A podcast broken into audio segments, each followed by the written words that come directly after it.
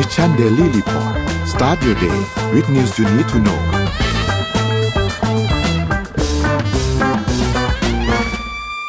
สวัสดีครับยินดีต้อนรับเข้าสู่ Mission Daily Report ประจำวันที่ยี่สิบเอ็ดมีนาคมสองพันห้าร้อยหกสิบหกนะครับวันนี้คุณอยู่กับพวกเราสองคนตอน เจ็ดโมง ถึง แปดโมง เช้าสวัสดีพี่โทมัสครับสวัสดีครับสวัสดีคุณผู้ฟังทุกท่านนะครับเป็นเช้าที่มีเมื่อวานนี้นี่เรื่องหลายเรื่องเกิดขึ้นเยอะมากเลยนะนนท์นะโดยเฉพาะเรื่องใหญ่ๆระดับโลกเลยนะอย่างซีเซียมแล้วก็เรื่องรายใหญ่ระดับประเทศของเราอย่างเรื่องของการยุบสภาเนาะแต่เดี๋ยวเราจะไปค่อยๆไล่รายละเอียดกันวันนี้โหดเดือดแน่นอนนะฮะตามรายเมื่อวานนี้ปวดหัวมากครับค่ะเอาตัวเลขก่อนไหมฮะนนท์ได้ครับเดี๋ยวเราพาไปดูตัวเลขครับผมตัวเลขล่าสุดนะครับตลาดหลักทรัพย์เซตบ้านเรานะครับ หนึ่งพันห้าร้อยห้าสิบห้าจุดสี่ห้า นะครับติดลบ ศูนย์จุดห้าสามเปอร์เซ็นต์ นะครับแล้วก็หุ้นต่างประเทศครับดาวโจนส์ครับบวก หนึ่งจุดหนึ่งสองเปอร์เซ็นต์ นะครับ Nasdaq บวก ศูนย์จุดศูนย์เจ็ดเปอร์เซ็นต์ นะครับ เอ็น วาย เอส อี ครับบวก หนึ่งจุดศูนย์หนึ่งเปอร์เซ็นต์ นะครับแล้วก็ เอฟ เอ เอส อี หนึ่งร้อยครับบวก ศูนย์จุดเก้าสามเปอร์เซ็นต์ นะครับหางเส็งเป็นตัวเดียวที่ติดลบในกระดานนี้นะครับติดลบ สองจุดหกห้าเปอร์เซ็นต์ นะครับราคาน้ำมันดิบครับก็ยังปรับตัวลดลงอย่างต่อเนื่องนะครับ ดับเบิลยู ที ไอ อยู่ที่ หกสิบหกจุดศูนย์หนึ่ง นะครับ Brent อยู่ที่ เจ็ดสิบสองจุดสามสอง นะครับทั้งคู่ก็ติดลบไปประมาณเกือบๆ หนึ่งเปอร์เซ็นต์ นะครับมี ดับเบิลยู ที ไอ ที่ติดลบ หนึ่งจุดศูนย์เก้า นะครับทองคำครับอยู่ที่ หนึ่งพันเก้าร้อยเจ็ดสิบห้าจุดสองหนึ่ง นะครับติดลบไป ศูนย์จุดเจ็ดหนึ่งเปอร์เซ็นต์ นะครับแล้วก็คริปโตครับ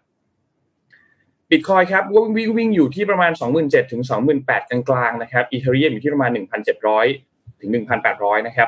Binance ครับอยู่ที่ประมาณสามร้อยสามสิบนะครับแล้วก็ Solana ยี่สิบสามนะครับบวกตัวเดียวในกระดานนี้ด้วยนะครับ Bitcoin อยู่ที่ หนึ่งจุดเจ็ดเจ็ด นะครับนี่เป็นอัปเดตตัวเลขทั้งหมดในวันนี้ครับพี่โทมัสครับเอาตรงคริปโตนิดนึงก่อนฮะนนท์คือคริปโตเนี่ยขึ้นมาขึ้นมาภายในเวลาอันสั้นแล้วก็ขึ้นมาค่อนข้างแรงนะแต่ว่าใครที่กำลังจะเข้าคริปโตตอนนี้เนี่ยผมอยากให้ฟังอีกด้านนึงให้ดีนะครับเพราะว่า ซี เอ็น บี ซี เนี่ยเขาไปสัมภาษณ์เรียกว่ากูรูหลายคนเขาบอกว่าตอนนี้เนี่ยที่เงินคริปโตเคอเรนซีขึ้นโดยเฉพาะตัว Bitcoin เนี่ยนะฮะตอนนี้มีการขยับปรับลงเล็กน้อยนะแต่ถ้าเทียบกับตอนที่ขึ้น สองสาม วันที่ผ่านมาเนี่ยถือว่าขึ้นค่อนข้างเยอะเขาบอกว่าเงินที่เข้ามาตอนนี้แล้วทำให้คริปโตเคอเรนซีตอนนี้ดีดขึ้นเนี่ยนะครับไม่ใช่เงินที่น่าจะอยู่ในตลาดในระยะยาวนะนี่มุมมองด้านนึงนะฮะมันมุมมองมีหลายด้านแต่ว่ามุมมองนี้ก็น่าสนใจเขาบอกว่าเงินที่ไหลเข้าตลาดคริปโตในช่วงนี้เนี่ยมันจะเป็นเหมือนการหลบหนีจากปัญหามาพักในตลาดคริปโตชั่วคราวมากกว่านะครับโดยในช่วงที่สัปดาห์ที่ผ่านมาที่มันดีขึ้นเนี่ยเขาบอกว่าเงินเหล่านี้ไหลมาจากนักลงทุนที่เป็นรายใหญ่นอกตลาดนะครับแล้วก็ไม่สามารถที่จะเข้าถึงเงินกระแสหลักหรือเงินเฟียสได้เนี่ยก็จะย้ายเงินมาที่ stable coin ก่อนซึ่งก็ไม่รู้ว่าจะทำอะไรในระยะยาวนะครับเพราะฉะนั้นเนี่ยใครที่คิดว่ามันกำลังจะเป็นขาขึ้นแล้วผมว่าก็มองอีกด้านนึงที่ดีด้วยเพราะว่าถ้าเกิดว่ามองว่าขาขึ้นและใส่ all in เข้าไปเต็มที่เนี่ยผมว่าก็เป็นความเสี่ยงเช่นเดียวกันนะครับก็อันนี้ก็เขาบอกว่านักนักวิเคราะห์อีกบางท่านก็บอกว่าเราเนี่ยจะเห็นการเคลื่อนไหวจำนวนมากของเงินเนี่ยนะฮะไปสู่เหรียญที่เป็น stable coin หรือเหรียญที่มีเสถียรภาพนะครับแล้วก็น่าจะเป็นเรื่องการเก็งกำไรนะครับหลายๆอย่างเพราะฉะนั้นก็คิดว่ามีความเคลื่อนไหวที่น่าสนใจอีกหลายอย่างนะครับบนหลายๆ exchange ด้วยนะฮะซึ่งการเติบโตต่างๆเหล่านี้เนี่ยก็ต้องระวังด้วยไม่ใช่ว่าเห็นปั๊บเราเอาอินเลยนะครับอ่ะแต่ว่าพี่ขอพาไปเรื่องแรกเลยนะนนท์นะเรื่องที่เอายุบสภาก่อนเดี๋ยวนนท์เตรียมซีเซียมมาใช่ไหมพี่อยากฟังเรื่องซีเซียมมากเลยตอนนี้ไปฟังผู้ใหญ่บ้านเราแล้วพี่ก็สับสนงงงวยไม่รู้นนท์ฟังมากครับงงนะอ่ะเดี๋ยวไปซีเซียมเอายุบสภาก่อนยุบสภานี่เมื่อวานช่วงบ่ายๆแก่ๆถึงเย็นๆนะฮะก็มีการประกาศยุบสภาออกมาแล้วนะครับก็ก่อนหน้านี้นักข่าวก็ไปสัมภาษณ์ท่านนายกแต่แปลกนะนนท์ถ้านักข่าวนักข่าวสัมภาษณ์ท่านนายกอาทิตย์ที่แล้วเนี่ยคือปกติประชุมสภาประชุมวันอังคารใช่ไหมครับนักข่าวถามท่านนายกท่านนายกบอกอาทิตย์นี้ยังประชุมสภาอยู่เลยนะแต่มาเมื่อวานปั๊บอ้าวการยุบสภาเฉยเลยยุบสภาก็ไม่ได้ประชุมสินะฮะก็เมื่อวานนี้เนี่ยการยุบสภาเนี่ยนะฮะก็เป็นการยุบสภาก่อนหมดวาระแค่สองวันนะฮะซึ่งเหตุผลก็จะบอกว่าเอ๊ะทำไมคนหลายคนบางคนถามว่าทำไมถึงยุบสภาแค่ก่อนหมดวาระแค่สองวันเดี๋ยวเดี๋ยวเราจะไล่ให้ฟังนะครับคือคือประเด็นก็คือว่าน่าจะต้องการเปิดโอกาสให้บรรดาสสเนี่ยได้มีโอกาสในการย้ายสังกัดพรรคตามกฎหมายภายในสามสิบวันนะครับเพื่อให้ทันรับกับการสมัครเลือกตั้งสสในครั้งนี้เพราะว่าถ้าหากไม่ยุบสภาแล้วก็รอให้รัฐบาลอยู่ครบวาระในวันที่ยี่สิบสามมีนาคมที่จะถึงเนี่ยจะทำให้นักการเมืองที่จะต้องลงรับสมัครสสเนี่ยต้องสังกัดพรรคใหม่เนี่ยอย่างน้อยในเก้าสิบวันเพราะฉะนั้นก็เป็นการเอื้อแหละเพราะว่าตอนนี้เนี่ยย้ายพรรคกันสุดๆเลยนะครับก็ การทั้งนี้เนี่ยการเป็นสมาชิกพรรคการเมืองเนี่ยซึ่งเป็นคุณสมบัติที่รัฐธรรมนูญปีหกสิบนะครับกำหนดเนี่ยนะครับบอกว่าผู้ลงสมัครรับเลือกตั้งในปีหกสิบหกเนี่ยจำเป็นที่จะต้องคือถ้าเกิดว่าย้ายพรรคถ้าเกิดยุบสภาก่อนเนี่ยคุณสังกัดพรรคใหม่เนี่ยสามสิบวันพอแต่ถ้าอยู่ครบกำหนดเนี่ยคุณต้องไปสังกัดพรรคใหม่เก้าสิบวันเนี่ยคือมันก็ไม่ทันนะครับคือรัฐธรรมนูญเนี่ยเอ่อกำหนดให้ผู้ที่จะสมัครรับเลือกตั้งต้องเข้าเป็นสมาชิกพรรคอย่างช้าไม่สุดเอ่ออย่างช้าที่สุดไม่เกินเก้าสิบวันนะจนถึงวันเลือกตั้งนะฮะกรณีเลือกตั้งใหม่เพราะครบวาระสภาหรือสามสิบวันนับจนถึงวันเลือกตั้งกรณีเลือกตั้งใหม่เพราะยุบสภาก็เลยนี่ก็เลยเป็นสาเหตุว่าต้องเอ่อยุบพรรคก่อนนะครับก็การยุบสภาครั้งนี้ถือเป็นครั้งที่สิบสี่แล้วนะฮะคือการยุบสภาเนี่ยโดยหลักๆก็จะมีอยู่ สามสี่ อย่างนี่แหละนะครับคือคือความขัดแย้งระหว่างฝ่ายบริหารกับนิติบัญญัตินะฮะความขัดแย้งภายในพรรคการเมืองร่วมรัฐบาลปัญหาทางการเมืองหรือวิกฤตทางการเมืองหรือว่ารัฐบาลอยู่เกือบครบวาระแต่ก็ต้องยุบสภาเพราะว่าเปิดทางให้สสมีการย้ายพรรคได้ได้โดยไม่ต้องอยู่ในล็อกของกฎหมายของพรรคการเมืองซึ่งการยุบสภาครั้งนี้ก็น่าจะเป็นเหตุผลข้อที่สี่นี่แหละนะครับแล้วก็อีกอย่างนึงฮะนนท์เผื่อไม่รู้นะครับวันนี้วันเกิดพลเอกประยุทธ์นะครับแต่ไม่ต้องไม่ต้องอวยพรในรายการเรานะครับกลัวเดี๋ยวคอควายจะสะพัดครับผมก็นี่ก็เป็นเป็นเรื่องของการยุบสภาเมื่อวานนี้ที่เกิดขึ้นสดๆร้อนๆเลยก็ตอนนี้อำนาจต่างๆกลับมาอยู่ที่ประชาชนอย่างเราๆแล้วนะรัฐบาลก็เป็นรัฐบาลรักษาการนะครับครับซึ่งการเลือกตั้งก็จะมีขึ้นในช่วงประมาณ สี่สิบห้าถึงหกสิบ วันถูกไหมครับเพราะฉะนั้นเราก็จะไปอยู่กันที่ช่วงเดือนพฤษภาคมนั่นแหละใช่ครับก็กกตฮะเขาก็จะเรียกประชุมวันนี้แหละนนท์นะครับเพราะว่ามีพระราชกฤษฎีกายุบสภาออกมาแล้วนะครับก็วันคิดว่าวันนี้ประมาณบ่ายโมงเนี่ยทางกกตน่าจะมีการนัดประชุมกันนะครับต้องกำหนดวันเลือกตั้งไม่น้อยกว่าสี่สิบห้าวันแต่ไม่เกินหกสิบวันตามที่รัฐธรรมนูญมาตราหนึ่งร้อยสามกำหนดไว้นะครับซึ่งภายในห้าวันนับตั้งแต่มีพระราชกฤษฎีกายุบสภาเนี่ยกกตจะต้องประกาศกำหนดวันเลือกตั้งทั่วไปแล้วก็วันสมัครรับเลือกตั้งสสในราชกิจจานุเบกษานะครับอะไรก็ดีตอนนี้มันก็คือเพิ่งประกาศเมื่อวานนะฮะก็อาจจะยังไม่แน่ใจแต่เขาคาดว่านะคือน่าจะเลือกตั้งวันอาทิตย์ถ้าเลือกตั้งวันอาทิตย์ก็น่าจะเป็นเจ็ดพฤษภาหรือไม่ก็สิบสี่พฤษภาคมนะครับแล้วก็คาดว่าวันเอ่อรับสมัครเนี่ยน่าจะเป็นวันที่สามถึงเจ็ดเมษายนนะครับก็เดี๋ยวอาจจะต้องรอกกต.ประชุมก่อนนะครับแล้วก็คาดว่าจะประกาศกำหนดการเลือกตั้งหลัง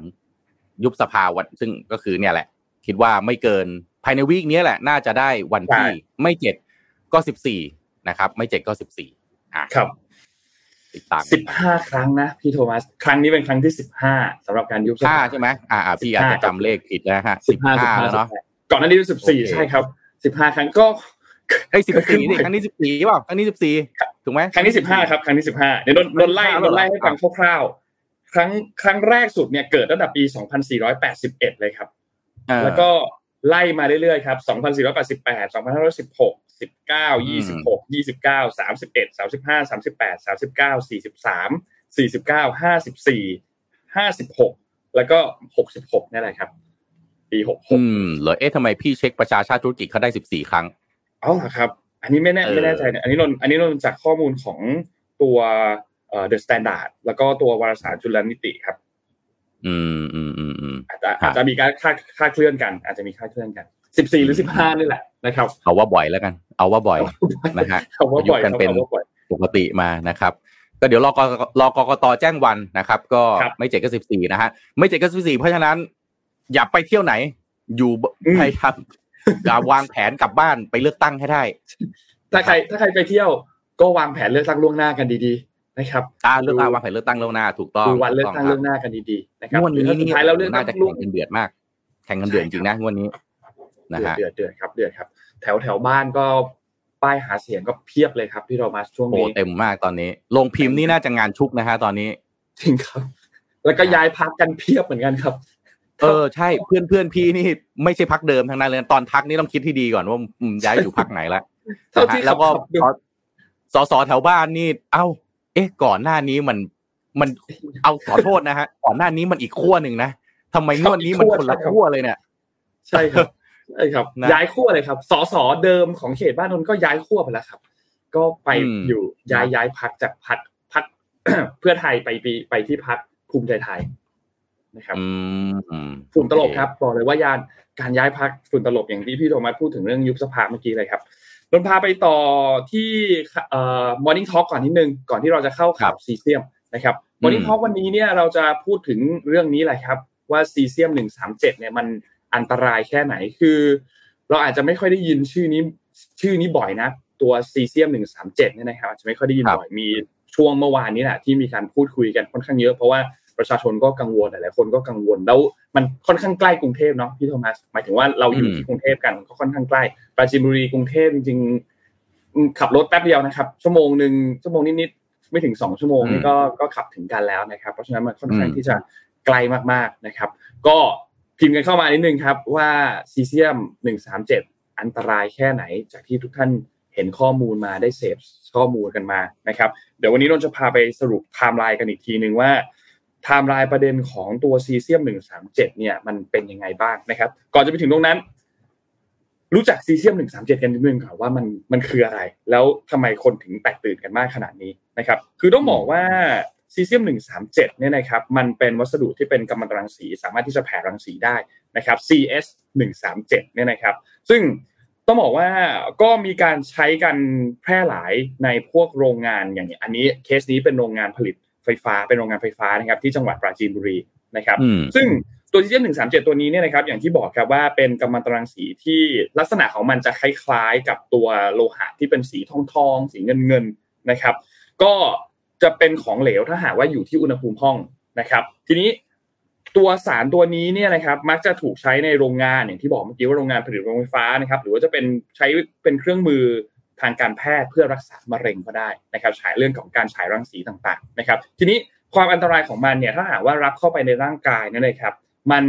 ให้คิดภาพเหมือนกับว่าไม่รู้ไม่รู้เคยดูตัวสารคดีซีรีส์อันหนึ่งที่เป็นเรื่องของเชอร์โนบิลที่เป็นเกี่ยวกับโรงไฟฟ้านิวเคลียร์ตอนนู้นนะครับที่อยู่ใน เอช บี โอ Go ถ้าใครยังไม่เคยดูแนะนำให้ไปดูซีรีส์อันนี้ก็ดีครับเขาทำซีรีส์ค่อนข้างดีนะครับก็มันจะค่อนข้างสร้างอันตรายกับโปรตีนที่อยู่ในร่างกายนะครับมันก็จะส่วนใหญ่พวกเนื้อเยื่อพวกอะไรต่างๆเนี่ยมันก็จะค่อนข้างที่จะสร้างความเสียหายถ้าหากว่าอยู่ในระยะที่ใกล้มากๆนะครับสมมุติว่าตั้งอยู่ตรงนี้เลยเนี่ยมันมันค่อนข้างที่จะอันตรายมากและที่สำคัญก็คือมันจะมีการแผ่รังสีอะไรต่างๆมานะครับซึ่งต้องบอกว่าถ้าหากว่ามีการสัมผัสกับตัวซีเซียมหนึ่งสามเจ็ดในช่วงระยะเวลาสั้นๆเนี่ยมันอาจจะไม่ได้มีผลต่อร่างกายชัดเจนแต่ถ้าหากว่าสัมผัสกับมันอยู่ในระยะเวลาที่นานหรือว่ากับปริมาณที่มันค่อนข้างที่จะสูงเนี่ยนะครับมันมีความเป็นไปได้ที่แผลอาจจะเกิดแผลแผลมันอาจจะเปื่อยเอ่อผมร่วงเนื้อเยื่อต่างๆที่อยู่บริเวณผิวหนังของเรามันจะเกิดเป็นผื่นแดงเกิดเป็นอะไรต่างๆนั่นเองครับและถ้าหากว่ามันเอ่ออยู่ในปริมาณที่สูงมากๆหรือระยะเวลาที่นานมากๆเนี่ยนะครับมันอาจจะเกิดพังผืดที่ปอดนะครับอาจจะมีเรื่องของมะเร็งเม็ดเลือดขาวนะครับมีอาการต่างๆที่นำไปสู่ทำให้เกิดการเสียชีวิตได้นะครับซึ่งอันนี้ก็เป็นข้อมูลเบื้องต้นที่เราได้รับมาเกี่ยวกับเรื่องของตัวซีเซียมหนึ่งสามเจ็ดเพราะฉะนั้นอันตรายพอสมควรนะครับเมื่อวานนี้นนดูบทสัมภาษณ์อันนึงที่สัมภาษณ์กับทางเอ่อแบร์ไตนะครับก็มีการพูดถึงตัวยาชนิดหนึ่งที่เป็นยาที่ชื่อว่า Prussian Blue นะครับตัว Prussian Blue ตัวนี้ก็เป็นอีกหนึ่งเอ่อยาที่เป็นเหมือนกับยาแก้พิษจากโลหะหนักนะครับซึ่งมันก็จะสามารถที่จะแก้พิษจากตัวนี้ได้ตัวซีเซียมหนึ่งสามเจ็ดได้นะครับเมื่อวานนี้ทางด้านของอาจารย์ออสนะครับรองศาสตราจารย์ดร.ดร.วีรชัยพุทธวงศ์นะครับอาจารย์ประจำภาควิชาเคมีคณะศิลปศาสตร์และวิทยาศาสตร์มหาวิทยาลัยเกษตรศาสตร์นะครับก็ได้มีการโพสต์ลงไปใน Facebook แล้วก็มีการสัมภาษณ์กับทางเอ่อแบร์ไตด้วยเนี่ยนะครับก็มีการพูดถึงเรื่องประเด็นอันนี้แหละครับเกี่ยวกับเรื่องของตัวซีเซียมหนึ่งสามเจ็ดนะครับว่าถ้าหากว่ามันมีมาจริงๆหลุดออกมาจริงๆจะต้องแก้ไขกันยังไงนะครับมียาอะไรที่สามารถที่จะรักษาตัวนี้ได้บ้างนะครับก็อันนี้ก็น่าจะต้องฝากเรื่องต่อไปที่สาธารณสุขว่าในบ้านเรามียาตัวนี้เตรียมพร้อมไว้หรือเปล่านะครับแล้วก็ต้องมีการไปตรวจกันว่าในพื้นที่ตรงนั้นพื้นที่ตรงนี้หมู่บ้านตรงนั้นหมู่บ้านตรงนี้จำเป็นที่จะต้องได้รับยาตัวนี้เพื่อที่จะรักษาหรือเปล่านะครับอันนี้ก็จะเป็นขั้นตอนกระบวนการถัดไปนะครับทีนี้เรามาไล่ไทม์ไลน์กันครับพี่โทมัสตัวไทม์ไลน์นี่แหละโนว่าน่าจะเป็นเรื่องที่สำคัญที่สุดเลยว่ามันเกิดอะไรขึ้นครับเมื่อวานนี้วันที่ยี่สิบมีนาคมนะครับแต่ต้องบอกว่าซีเซียมหนึ่งสามเจ็ดอันเนี้ยที่หายไปเนี่ยหายไปตั้งแต่วันที่ยี่สิบสามกุมภาพันธ์แล้วนะครับเดือนที่แล้วนะครับช่วงปลายๆเดือนที่แล้วนะครับโรงอันนี้เป็นโรงไฟฟ้าที่อยู่ในอำเภอศรีมหาโพธิ์นะครับจังหวัดปราจีนบุรีนะครับก็เขาพบว่าเขามีทราบข้อมูลมาว่าซีเซียมหนึ่งสามเจ็ดที่บรรจุอยู่ในเนี่ยที่เป็นแท่งทรงกระบอกที่ทุกท่านเห็นอยู่ในภาพตรงนี้นะครับมีตะกั่วปกป้องอยู่เนี่ยนะครับแล้วก็ห่อหุ้มด้วยเหล็กมีเส้นผ่าศูนย์กลางประมาณห้านิ้วนะครับ ความยาวสี่นิ้วน้ำหนักเนี่ยยี่สิบห้ากิโลกรัมนะครับหายไปจากโรงงานครับวันที่ยี่สิบสามกุมภาพันธ์หายไปจากโรงงานแล้วไทม์ไลน์ที่เราได้รับหลังจากนั้นยี่สิบสามกุมภาพันธ์ไม่มีแล้วครับมาเจออีกทีนึงคือวันที่สิบเอ็ดมีนาคมเลยครับสิบเอ็ดมีนาคมเนี่ยมีข้อมูลจากกรมป้องกันและบรรเทาสาธารณภัยได้รับการประสานงานจากทางด้านสำนักงานปรมาณูเพื่อสันติว่าซีเซียมหนึ่งสามเจ็ดจากโรงงานเนี้ยหายไปนะครับแล้วหลังจากนั้นครับก็เริ่มมีการค้นหาครับวันที่สิบหกมีนาคมมีข้อมูลว่าเริ่มมีการค้นหาครับรัศมีนอกโรงงานประมาณสองกิโลเมตรนะครับก็ไปตรวจสอบต่างๆครับไม่ว่าจะเป็นร้านรับซื้อของเก่าในจังหวัดนะครับแล้วก็ใช้โดรนตรวจจับรังสีต่างๆก็ยังไม่พบการแพร่กระจายนะครับทางด้านสำนักงานปรมาณูเพื่อสันติก็มีการส่งเจ้าหน้าที่เข้าไปในบริเวณโรงงานอุตสาหกรรมโรงหลอมโลหะเศษเหล็กที่ต้องบอกว่าบางจุดเลิกใช้แล้วนะครับในพื้นที่จังหวัดปราจีนบุรีเนี่ยนะครับแล้วก็มีผู้ที่แจ้งเบาะแสว่าพบซีเซียมหนึ่งสามเจ็ดด้วยในวันที่สิบแปดมีนาคมเจ้าหน้าที่ก็เข้าไปตรวจสอบแต่พอเข้าไปตรวจสอบปุ๊บไม่ใช่นะครับทีนี้ไทม์ไลน์สำคัญมันเป็นวันที่สิบเก้ามีนาคมนี่แหละครับเพราะว่าในวันที่สิบเก้ามีนาคมมีการตรวจพบสารซีเซียมในกระเป๋าที่เป็นกระเป๋าบิ๊กแบ็กอันนึงกระเป๋าใบใหญ่นะครับที่อยู่ในโรงหลอมเหล็กของเขตอุตสาหกรรมเอ่อกบินบุรีจังหวัดอำเภอกบินบุรีจังหวัดปราจีนบุรีนะครับซึ่งกระเป๋าอันเนี้ยเพราะว่าเป็นส่วนที่เหลือจากการผลิตเหล็กภายในเนี่ยก็เป็นค่อนข้างเหมือนเป็นฝุ่นละอองต่างๆเนี่ยนะเป็นฝุ่นละอองแดงเนี่ยนะครับแล้วก็พอยืนยันเข้าไปตรวจสอบแล้วเนี่ยก็พบว่ามีการปนเปื้อนสารซีเซียมหนึ่งสามเจ็ดนะครับซึ่งมีทั้งหมดยี่สิบสี่ตันนะครับประมาณยี่สิบสี่กระสอบโดยหนึ่งถุงเนี่ยถูกนำไปถมดินหลังอยู่ที่อยู่ข้างหลังตัวโรงโรงหลอมหลอมเหล็กนะครับทีนี้ทางด้านวิศวกรที่จากสำนักงานปรมาณูเพื่อสันตินะครับก็มีการแจ้งความร้องทุกข์ให้ดำเนินคดีผู้มีส่วนเกี่ยวข้องนะครับเพราะว่ากรณีที่มีผู้ครอบครองวัตถุที่หายไปแล้วโดยที่ไม่แจ้งโดยพลันเนี่ยนะครับก็จะมีมีโทษนะจริงๆแล้วเอ่อตามมาตราหนึ่งร้อยโทษปรับไม่เกิน หนึ่งแสน บาทจำคุกไม่เกินหนึ่งปีนะครับนี่ก็เป็นไทม์ไลน์ที่เกิดขึ้นคร่าวๆทีนี้เมื่อวานนี้มีการแถลงออกมาคนก็ค่อนข้างพูดถึงเรื่องของการแถลงจากเอ่อผู้ว่าของปราจีนบุรีกันพอสมควรนะครับเมื่อวานนี้ที่ผู้ว่ามีการแถลงเนี่ยนะครับต้องบอกว่าคนเนี่ยติดตามกันค่อนข้างเยอะเนาะแล้วก็พยายามที่จะฟังว่าเอ๊ะผู้ว่าจะแถลงอะไรมีข้อมูลอะไรสรุปมันหลุดไปไหมหรือไม่หลุดหลอมหลอมไปไหมหรือยังไม่หลอมคือต้องบอกว่าพอฟังจากที่ผู้ว่าแถลงแล้วไปฟังก่อนแล้วกันนนเล่าให้ฟังคร่าวๆก่อนนะครับเมื่อวานนี้เนี่ยนะครับที่ทางด้านศูนย์การเรียนรู้ศูนย์ราชการใหม่ที่อำเภอเมืองปราจีนบุรีเนี่ยนะครับจังหวัดจังหวัดปราจีนบุรีเนี่ยนะครับทางด้านคุณรณรงค์นครจินดานะครับซึ่งเป็นผู้ว่าราชการจังหวัดปราจีนบุรีแล้วก็มาพร้อมด้วยทางด้านของนายแพทย์สุรินทร์สืบซึ้งนะครับที่เป็นนายแพทย์สาธารณสุขจังหวัดปราจีนบุรีนะครับแล้วก็มีทางด้านของเอ่อพลตำรวจตรีวินัยนุชชานะครับที่เป็นผู้บังคับการตำรวจภูธรจังหวัดปราจีนบุรีนะครับแล้วก็มีทางด้านของคุณเพิ่มสุขสัจจาภิวัฒน์เลขาธิการตัวแทนสำนักงานปรมาณูปรมาณูเพื่อสันตินะครับแล้วก็มีทางด้านของคุณกิติกวินอารามบุญนะครับที่เป็นหัวหน้าปฏิบัติการฉุกเฉินทางนิวเคลียร์และรังสีสำนักงานปรมาณูเพื่อสันตินะครับก็มีการเข้าไปร่วมแถลงต่อสื่อมวลชนในประเด็นเรื่องของซีเซียมหนึ่งสามเจ็ดเนี่ยนะครับก็มีการรายงานอย่างตามไทม์ไลน์ที่นนท์ได้แจ้งไปเมื่อกี้ครับเริ่มต้นกันตั้งแต่วันที่ยี่สิบสามมีได้รับแจ้งข้อมูลวันที่สิบเอ็ดนะครับแล้วก็ยาวไปจนถึงมีที่มีการส่งเจ้าหน้าที่เข้ามาตรวจสอบนะครับนนท์จะอธิบายในเรื่องด้านต่างๆเนี่ยนะครับจะมีทั้งหมดนะครับสี่ด้านด้านที่หนึ่งครับด้านที่หนึ่งเนี่ยจะเป็นเรื่องของด้านการค้นหาก่อนครับด้านการค้นหาเนี่ยก็มีหน่วยงานที่เข้ามาเกี่ยวข้องหลายหน่วยงานนะครับมีการใช้ตัวเครื่องมือไอโซโทปรังสีแบบบอกทิศทางเพื่อที่จะเข้าไปสำรวจรังสีต่างๆมีโดรนที่เข้าไปสำรวจมีเครื่องสำรวจปริมาณรังสีที่ใช้ตรวจทั้งที่เกิดเหตุและใช้ตรวจในสถานที่เสี่ยงที่อยู่บริเวณข้างเคียงรอบๆโรงงานบริเวณตรงนั้นนะครับไม่ว่าจะเป็นแหล่งจำหน่ายเศษวัสดุของโรงงานเอ่อบริษัทรับซื้อของเก่าโรงงานหลอมเหล็กที่อยู่ในพื้นที่บริเวณตรงนั้นนะครับแล้วก็มีการให้เจ้าหน้าที่ตำรวจเข้าไปเช็คตัวข้อมูลกล้องวงจรปิดต่างๆตรวจรถบริเวณเข้าออกต่างๆว่ามันเกิดเหตุอะไรขึ้นบ้างนะครับสองคือเรื่องของด้านสาธารณสุขนะครับก็มีการเตรียมความพร้อมต่างๆเรื่องของยานะครับเรื่องอุปกรณ์ทางการแพทย์ต่างๆเฝ้าระวังซักอาการซักประวัติต่างๆสำหรับคนที่เข้ามารักษาถ้าหากว่ามีผลกระทบในเรื่องของสารเคมีนะครับแล้วก็มีการประชาสัมพันธ์แล้วก็มีด้านการตรวจพบนะครับด้านการตรวจพบเนี่ยนะครับวันที่สิบเจ็ดมีนาคมเนี่ยนะครับแล้วก็มีการเข้าไปตรวจทั้งหมดห้าแห่งวันที่สิบเจ็ดเข้าไปตรวจที่บริษัทแห่งหนึ่งนะครับที่เป็นบริษัทเอ่อ แล้วก็มีวันที่สิบเก้านะครับเข้าไปตรวจวันที่ยี่สิบก็มีการแถลงนะครับซึ่งผลการตรวจสอบเนี่ยพบว่ามีโรงงานแห่งหนึ่งที่มีการปนเปื้อนสารกัมมันตรังสีในฝุ่นโลหะในการผลิตโลหะนะครับแล้วก็ผู้ว่าเองเนี่ยก็มีการพูดถึงบอกว่าที่มันหายไปเนี่ยก็คิดว่ามีการหลอมเหลวไปแล้วนะครับซึ่งถ้าว่าหลอมเหลวไปแล้วเนี่ยเขาก็มีการไปตรวจสอบพื้นที่ใกล้ๆนะครับสาธารณสุขเมื่อวานนี้ก็มีการเอ่อเผยผลตรวจในเรื่องของกลไกสารปนเปื้อนซีเซียมที่ระยองนะครับที่จากการที่มีการรับซื้อของเก่าที่ปราจีนบุรีก็เบื้องต้นยังปลอดภัยอยู่ในพื้นที่ตรงนั้นนะครับแต่ก็มีการติดตามอย่างต่อเนื่องต่อไปเมื่อวานนี้คุณสาธิตปิตุเตชะนะครับได้มีการพูดถึงความ คืบหน้าของวัสดุกัมมันตรังสีประเด็นซีเซียมตัวนี้นะครับแล้วก็มีการมอบหมายให้นายแพทย์สาธารณสุขประจำจังหวัดระยองเนี่ยมีการเข้าไปตรวจสอบตรวจก็ยังพบว่าค่ายังอยู่ในค่ามาตรฐานอยู่นะครับยังไม่มีอันตรายอะไรซึ่งก็เป็นค่าปกติตามธรรมชาติอยู่ณปัจจุบันตอนนี้นะครับแล้วก็จากที่ผู้ว่ามีการแถลงมานั่นนะครับก็มีการมีผู้เชี่ยวชาญที่ลงไปพื้นที่ต่างๆก็พบว่าพวกโลหะต่างๆที่ได้กระบวนจากกระบวนการผลิตเนี่ยยังไม่มีการพบในเรื่องของซีเซียมต่างๆนะครับซึ่งก็บอกว่าพี่โทมัสครับเรื่องนี้พอเราดูสรุปดูแถลงดูอะไรแล้วเนี่ยจะพบว่ามาตรฐานถ้าเทียบกับของต่างประเทศนะครับมาตรฐานค่อนข้างต่างกัน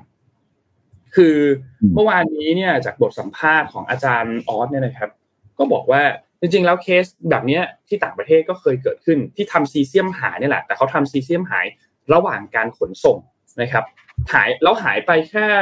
น้ำหนักน้อยมากครับของเรายี่สิบห้ากิโลกรัมใช่ไหมครับแต่นี่มันน้อยมากมันไม่ถึงหนึ่งกิโลกรัมเนี่ยนะครับแล้วตอนที่เขาหายไปเนี่ยเขาปิดถนนทั้งเส้นนะครับทั้งเส้นในที่นี้ความยาวประมาณ หนึ่งพันสี่ร้อย กิโลเมตรนะครับ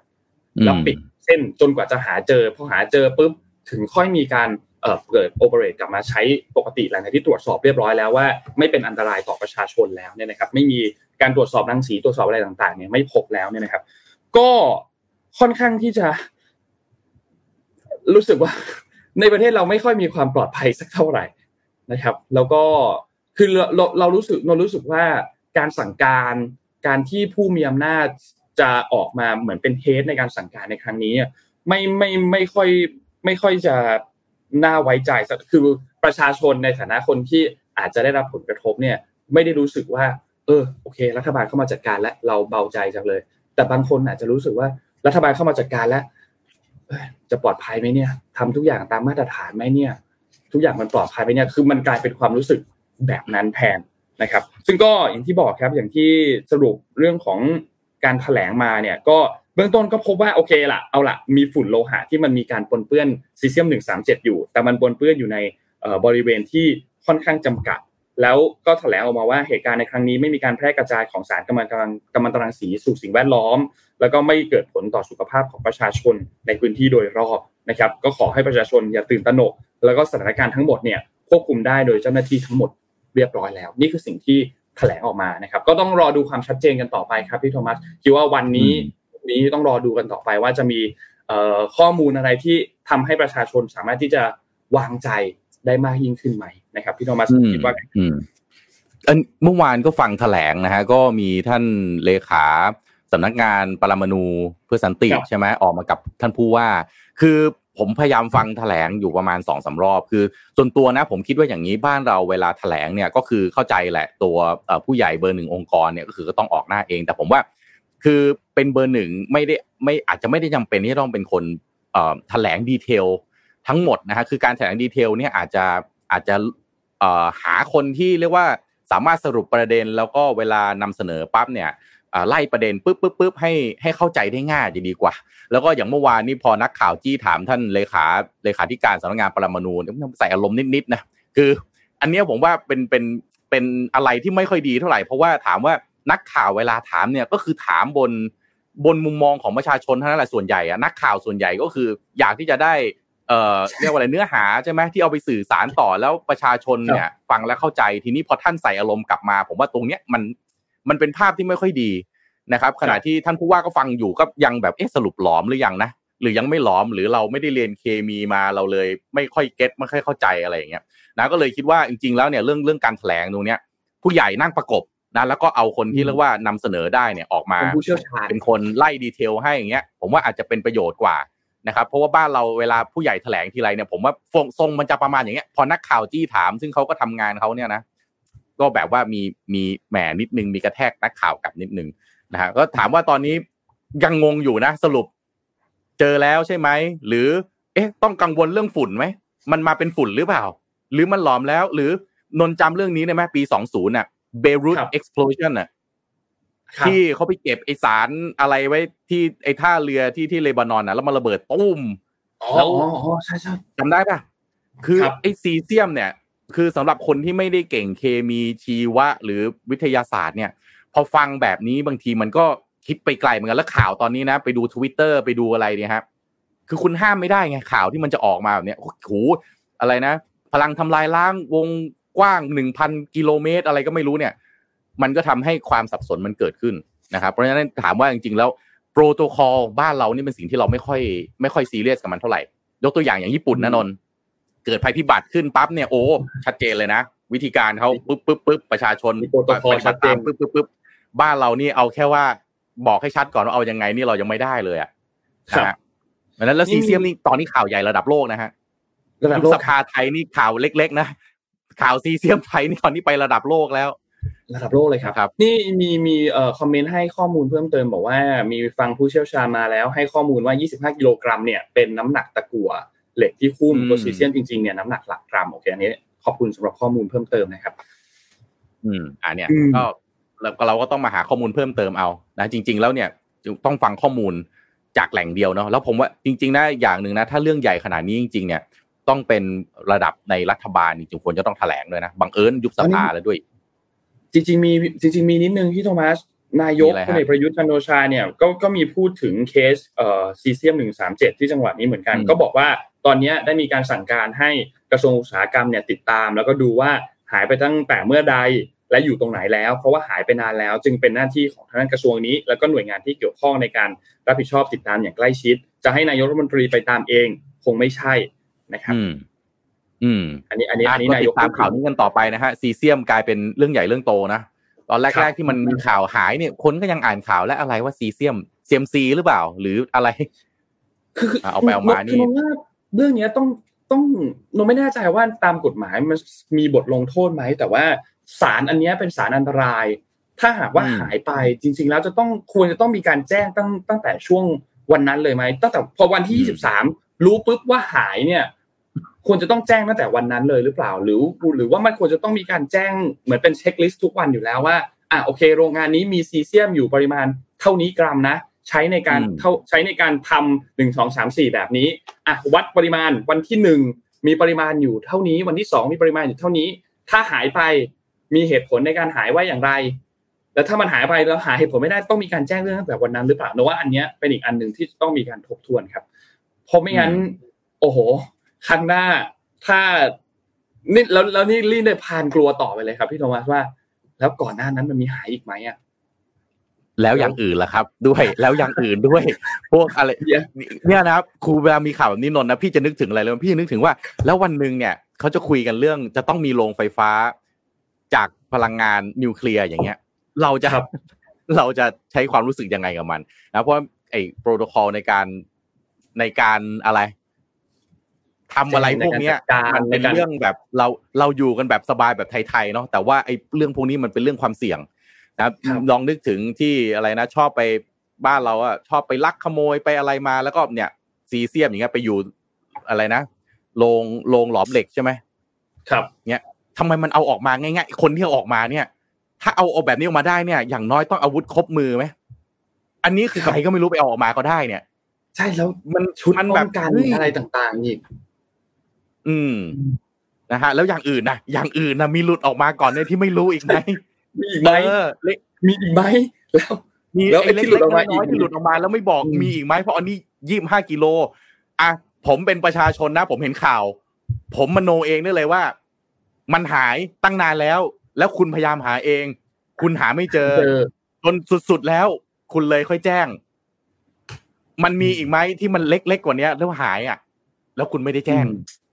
มาอยู่ข้างบ้านผมมีไหมหรือแถวไหนมีไหมวันไหนมันจะระเบิดไหมไม่ได้เรียนไม่ได้ถนัดเคมีไม่ได้ถนัดถนัดเรื่องรังสีขนาดนั้น สิ่งสิ่งที่น่ากลัวอีกสิ่งนึงครับคือเมื่อวานนี้เอ่อพอพอตรวจพบที่โรงโรงหลอมใช่มั้ยครับอืมโรงหลอมก็ยังไม่ได้หยุดโอเปเรตนะครับอืมก็ยังทำงานอยู่ก็ยังทำงานอยู่นะครับนะฮะอารมณ์นี่คล้ายๆกับตอนนี้คล้ายๆกับอะไรมั้ยไปลักลอบตัดทองแดงแล้วไฟดับทั้งหมู่บ้านนี่ไฟดับทั้งหมู่บ้านนี่ยังหาเร็วกว่านี้เลยฮะมาแก้เร็วกว่านี้นะอันนี้อันนี้ซีเซียมนะนะฮะอ่ะอันนี้เรื่องซีเซียมขอไปเรื่องอื่นต่อบ้างนะฮะครับไปต่อครับเอาเรื่องระดับโลกที่มันเรียกว่าพลังทำลายล้างสูงอย่างโควิดบ้างนะฮะโควิดจนถึงตอนนี้นะฮะยังเขายังหาอยู่เนาะว่าต้นตอมาจากไหนทำไมการหาต้นตอถึงสำคัญเพราะว่ามันจะนำไปสู่สิ่งที่เรียกว่า preventive action เนี่ยฮะก็คือการป้องกันเพื่อไม่ให้ปัญหาเหล่านี้เกิดขึ้นมาอีกเพราะไม่ได้แปลว่าโควิดหมดปั๊บแล้วมันจะไม่มีโควิดสอง สาม สี่หรือโรคอื่นที่เป็นชื่ออื่นมาแบบเดียวกับซีเซียมเลยทำไมเราถึงจะต้องขุดหาว่าต้นตอปัญหาของมันคืออะไรถ้าเราเพียงแต่เอามาแก้ไขปัญหาทีหลังก็คือ corrective action ใช่ไหมฮะก็จะภาษาไทยเราก็เรียกว่าวัวหายล้อมคอกนั่นแหละแต่ว่าถ้าสิ่งที่เราควรจะทำก็คือ preventive มากกว่าป้องกันนะครับเพราะฉะนั้นเนี่ยตอนนี้สามปีแล้วนะครับผู้เชี่ยวชาญด้านไวรัสวิทยาแล้วก็นักวิทยาศาสตร์ก็ยังพยายามหาถึงคำตอบที่มานะครับของเชื้อไวรัสตัวนี้ซึ่งผ่าน assumption นะครับหรือว่าสันนิษฐานหลายกรณีนะครับสองสันนิษฐานที่ใหญ่ๆเลยก็คือหนึ่งหลุดมาจากห้องแลบของที่เมืองอู่ฮั่นนะครับกับสองมาจากตลาดค้าสัตว์ภายในเมืองนี่คือสอง assumption ใหญ่ๆถ้าเราถ้านนจำได้เนาะเพราะเราก็รายงานข่าวมันก็จะแบบส่วนใหญ่จะวนๆอยู่กับสองอย่างนี้นี่แหละนะครับซึ่งการสืบหาข้อมูลโควิด สิบเก้า เนี่ยก็มุ่งเป้าไปที่ตลาดค้าส่งอาหารทะเลที่เมืองอู่ฮั่นนะครับซึ่งเป็นที่แรกๆที่รัฐบาลจีนสั่งปิดนะครับเพราะว่าสงสัยว่ามีความเชื่อมโยงกับการแพร่ระบาด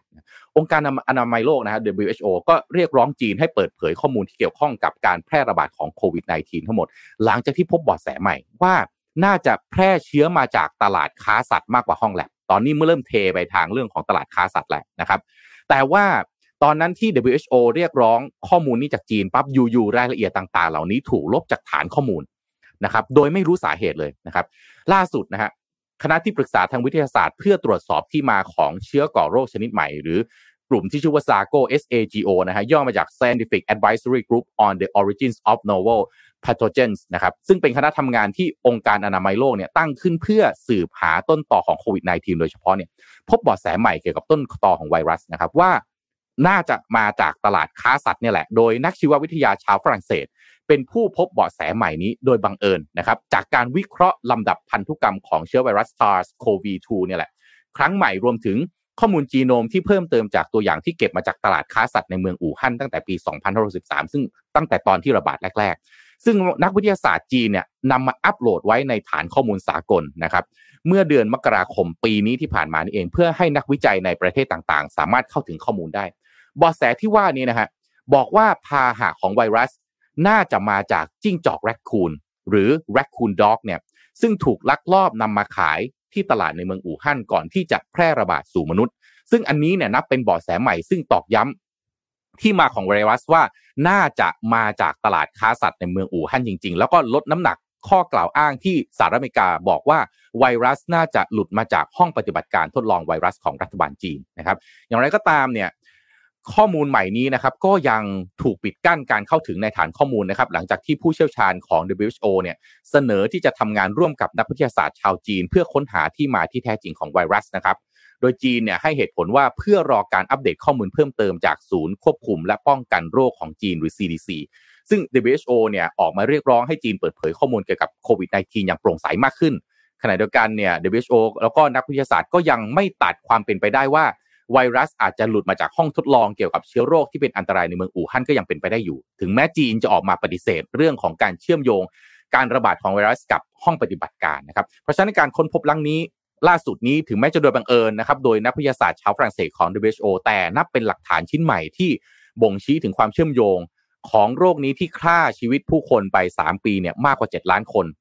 กับการฆ่าสัตว์ป่าที่ผิดกฎหมายในจีนนะครับซึ่งก่อนหน้านี้ไม่เคยมีการเอ่ยถึงจิ้งจอกแร็คคูนมาก่อนในการสืบหาต้นตอระบาดนะครับเพราะฉะนั้นอันนี้น่าจะเป็นเบาะแสที่เราน่าจะแกะได้มากขึ้นแล้วก็น่าเห็นภาพมากขึ้นเรื่อยๆนะครับจิ้งจอกแร็คคูนเนี่ยต้องบอกว่านนคือครั้งหนึ่งนะพี่ไปกินข้าวที่จีนเนี่ยแล้วก็ซัพพลายเออร์พี่เขาเลี้ยงข้าวนะ แล้วพี่ก็ถามว่าเนื้อที่พี่กินเนี่ยคือเนื้ออะไรเขาพูดมาเนี่ยคือพี่ก็ฟังภาษาจีนเข้าใจบ้างแต่ไม่เข้าใจไอ้ศัพท์ที่เขาพูดจนเขาเปิดรูปให้ดูเนี่ยคือเนื้อแร็คคูนเนี่ยแหละนะฮะสยองขวัญเลยสยองวางช้อนแทบไม่ทันตอนแรกเดาว่าน่าจะเนื้อแพะเนื้อแกะนะฮะพอบอกแร็คคูนปั๊บวางช้อนโป้งเลยนะฮะคือที่จีนเนี่ยบางทีเขามีคำกล่าวแบบว่าขำๆของเขานะเราไม่รู้จะมองขำไม่ขำนะเขาบอกว่าคนจีนเนี่ยกินทุกอย่างที่มีขายกเว้นโต๊ะกับเก้าอี้ครับว่าคนคนเขาเยอะอ่ะนะฮะอันนี้อันนี้เราไม่บูลลี่กันนะเราอันนี้พูดกันแบบว่าขำๆของเขาอ่ะนะฮะแต่ว่าอันนี้ก็น่าคิดว่าต่อไปเรื่องของการรับประทานเราบอกเป็นวัฒนธรรมใช่ไหมต่อไปจะบอกว่าเป็นแค่วัฒนธรรมไม่ได้แล้วหรือเปล่าเพราะเนี่ยวัฒนธรรมคุณกินแบบเนี้ยแล้วไม่มีเรื่องของสุขอนามัยที่ดีจนสุดท้ายเนี่ยมันกลายเป็นการเอาโรคจากสัตว์เนี่ยมาเผยมาแพร่แล้วก็เนี่ยคนเสียชีวิตไปตั้งกี่ล้านคนเพราะฉะนั้นต่อไปผมว่าเรื่องพวกนี้เนี่ยมันไม่ใช่เรื่องจะจำกัดอยู่แค่ก็นั่นไงวัฒนธรรมต้องเข้าใจเขาแล้วเราต้องกังวลให้มากกว่านั้นแล้วนะฮะครับอ่ะเชิญครับนนท์ฮะครับนนท์พาไปต่ออีกเรื่องนึงครับเป็นจริงๆจะเล่าตั้งแต่เมื่อวานแล้วเป็นเรื่องเกี่ยวกับที่เอ่อรัสเซียนะครับหลายๆท่านน่าจะได้เห็นข่าวกันแล้วนะครับเกี่ยวกับเรื่องของการที่ปูตินเนี่ยเอ่อถูกศาลอาญาระหว่างประเทศหรือว่า International Criminal Court ใน ไอ ซี ซี ที่อยู่ในกรุงเฮกของประเทศเนเธอร์แลนด์เนี่ยนะครับมีการออกหมายจับประธานาธิบดีวลาดิเมียร์ปูตินนะครับของเอ่อรัสเซียเนี่ยนะครับซึ่งก็จริงๆแล้วต้องบอกว่าถ้าแบบลอง story short เลยนะครับคืออาจจะแทบไม่มีผลอะไร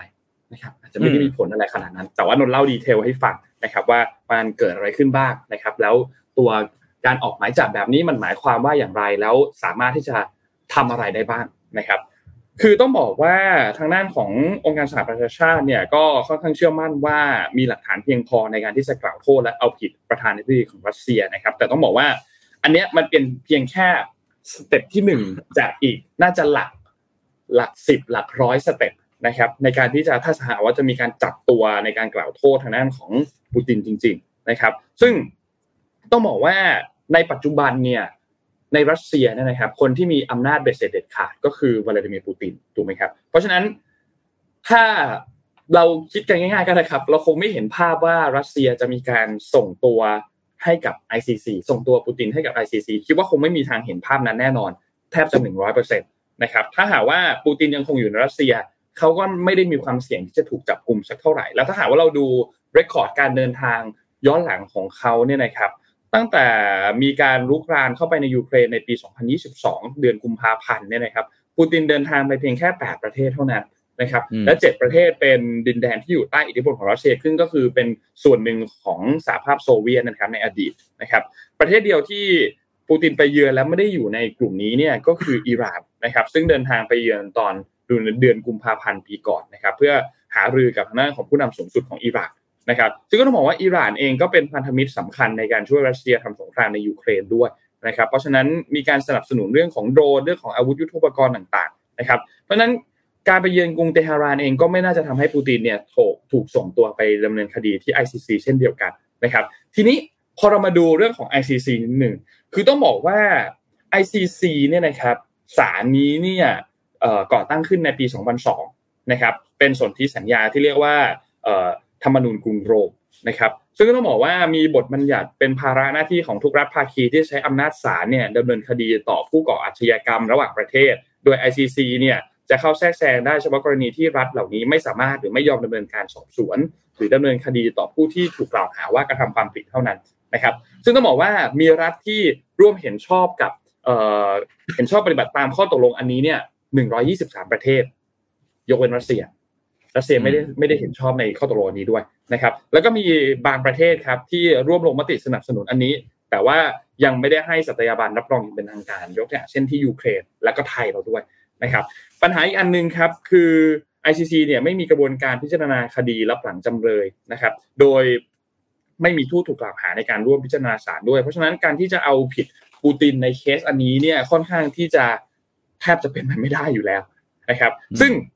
แล้วแล้วเขาออกทำไมถ้าถ้าถ้าสมมติสุดท้ายแล้วมันเป็นไปไม่ได้เนี่ยนะครับทาง ไอ ซี ซี เนี่ยมีการระบุออกมานะครับบอกว่าจริงๆการออกหมายจับปูตินในครั้งนี้เนี่ยการคือการส่งสัญญาณถึงประชาคมโลกว่าเขามองว่าสิ่งที่เกิดขึ้นในยูเครนเนี่ยเป็นการละเมิดกฎหมายระหว่างประเทศนะครับ ไอ ซี ซี เองก็ระบุว่าการประกาศออกหมายจับ ผู้นำรัสเซียต่อสาธารณะเนี่ยเพราะอาชญากรรมที่กำลังจะเกิดขึ้นนี้เนี่ยจึงเป็นความพยายามที่จะยับยั้งไม่ให้มีการก่ออาชญากรรมดำเนินต่อไปนะครับแล้วรัสเซียล่ะว่าอย่างไรบ้างท่าทีปฏิกิริยาของรัสเซียนะครับต้องบอกว่าแทบจะรู้สึกว่าไม่ไม่ได้ส่งผลกระทบอะไรแล้วก็ไม่ได้มองว่าการออกหมายจับของ ไอ ซี ซี นี้มีความหมายใดๆเลยด้วยซ้ำนะครับทางด้านรัฐบาลรัสเซียเองมีการปฏิเสธข้อกล่าวหาว่ากองทัพรัสเซียได้กระทำการโหดร้ายป่าเถื่อนในยูเครนแล้วก็โฆษกของของปูตินเองเนี่ยเอ่อก็บอกว่าการตัดสินใจออกหมายจับของ ไอ ซี ซี เนี่ยมองว่าเป็นเรื่องที่เกินกว่าเหตุแล้วก็ยอมรับไม่ได้นะครับซึ่งก็ต้องบอกว่าไม่ได้จะส่งผลกระทบสักเท่าไหร่นะครับสำหรับเรื่องของการเอ่อออกหมายจับในครั้งนี้นะครับทางด้านคุณดิมิทรีเพสคอฟครับที่เป็นโฆษกทำเนียบเครมลินนะครับก็มีการเปิดเผยกับผู้สื่อข่าวระหว่างที่มีการแถลงข่าวเมื่อวานนี้วันที่ยี่สิบมีนาคมเนี่ยนะครับจากเคสอันเนี้ยที่มีการออกหมายจับเนี่ยคุณเพสคอฟก็บอกว่าการเคลื่อนไหวในครั้งนี้ของ ไอ ซี ซี เนี่ยแสดงให้เห็นถึงความเป็นปรปักษ์ต่อที่เป็นส่วนตัวของรัสเซียนะครับรวมถึงต่อประธานาธิบดีของปูตินแล้วก็รัสเซียเนี่ยก็จะมีการตอบโต้แต่จะตอบโต้อย่างใจเย็นนะครับเรากำลังพบเห็นการแสดงท่าทีเป็นศัตรูอย่างชัดเจนต่อประเทศของเราและต่อประธานาธิบดีของเรานะครับนี่เป็นสิ่งที่ทางด้านของคุณเพสคอฟเนี่ยมีการพูดถึงนะครับเพราะฉะนั้นก็ไม่ไม่ดูแล้วน่าจะไม่ได้ส่งผลกระทบอะไรสักเท่าไหร่นะครับนอกจากนี้ครับที่ทุกท่านต้องจับตามองอีกอันนึงเนี่ยคือการเดินทางไปเยือนนะครับก็ของประธานาธิบดีสีจิ้นผิงที่เกิดขึ้นเมื่อวานนี้วันที่ยี่สิบมีนาคมนะครับที่สีจิ้นผิงเนี่ยเดินทางไปเยือนที่รัสเซียนะครับแล้วก็จะมีการพบกับทางด้านของวลาดิเมียร์ปูตินซึ่งก็มีภาพให้เราเห็นเมื่อวานนี้แล้วเช่นเดียวกันนะครับคือต้องบอกว่าเมื่อวานนี้เนี่ยเอ่อก็มีการพูดคุยกันนะครับแล้วก็มีการเสริมในประเด็นหลายๆเรื่องเกี่ยวกับแผนเพื่อที่จะยุติวิกฤตเอ่อในยูเครนนะครับก็มีการพูดคุยกันมีภาพที่ออกมาเมื่อวานนี้เนี่ยนะครับแล้วก็คิดว่าอาจจะต้องรอ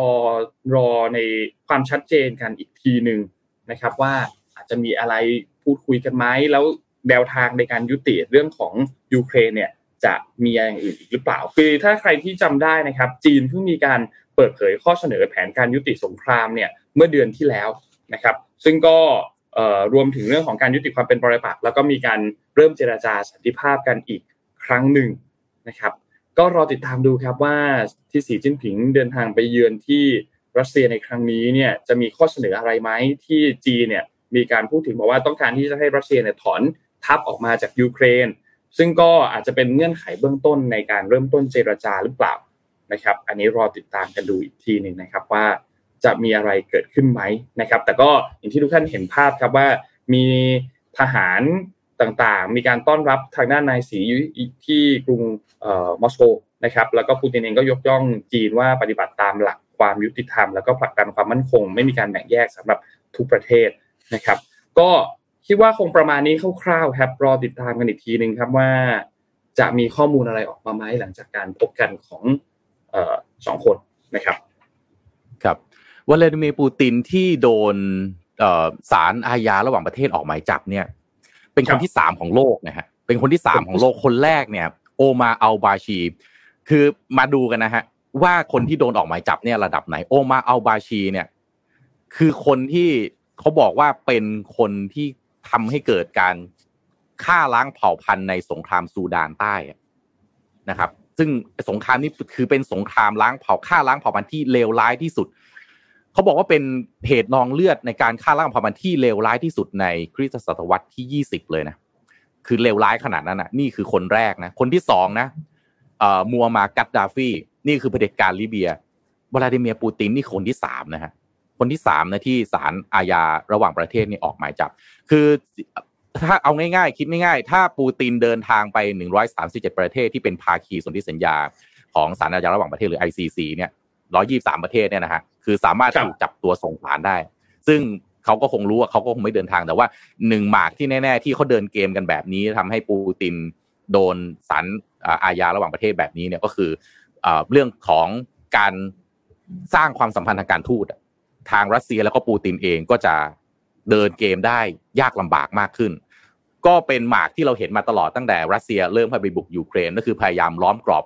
นะฮะโดดเดี่ยวรัสเซียให้ได้นะครับแต่อีกด้านนึงคนที่ที่เขาพูดมาตลอดว่าคนเดียวที่จะช่วยทำให้สงครามนี้ ยุติได้นั่นก็คือสีจิ้นผิงซึ่งเมื่อวานนี้ก็คือเป็นวันแรกนะฮะที่สีจิ้นผิงเนี่ยก็จะบอกว่าหลังจากที่เกิดเอ่อปูตินเนี่ยโดนศาลนะฮะออกหมายจับเนี่ยสีจิ้นผิงคือคนแรกนะที่ไปจับมือกับวลาดิเมียร์ปูตินอันเนี้ยสีจิ้นผิงก็ต้องรู้อยู่แล้วว่าตัวเองเดินหมากนี้เนี่ยแปลว่าตัวเองต้องรับผลที่ตามมาให้ได้ด้วยนะว่านานาชาติจะประณามหรือเปล่าแต่ในฐานะที่สีจิ้นผิง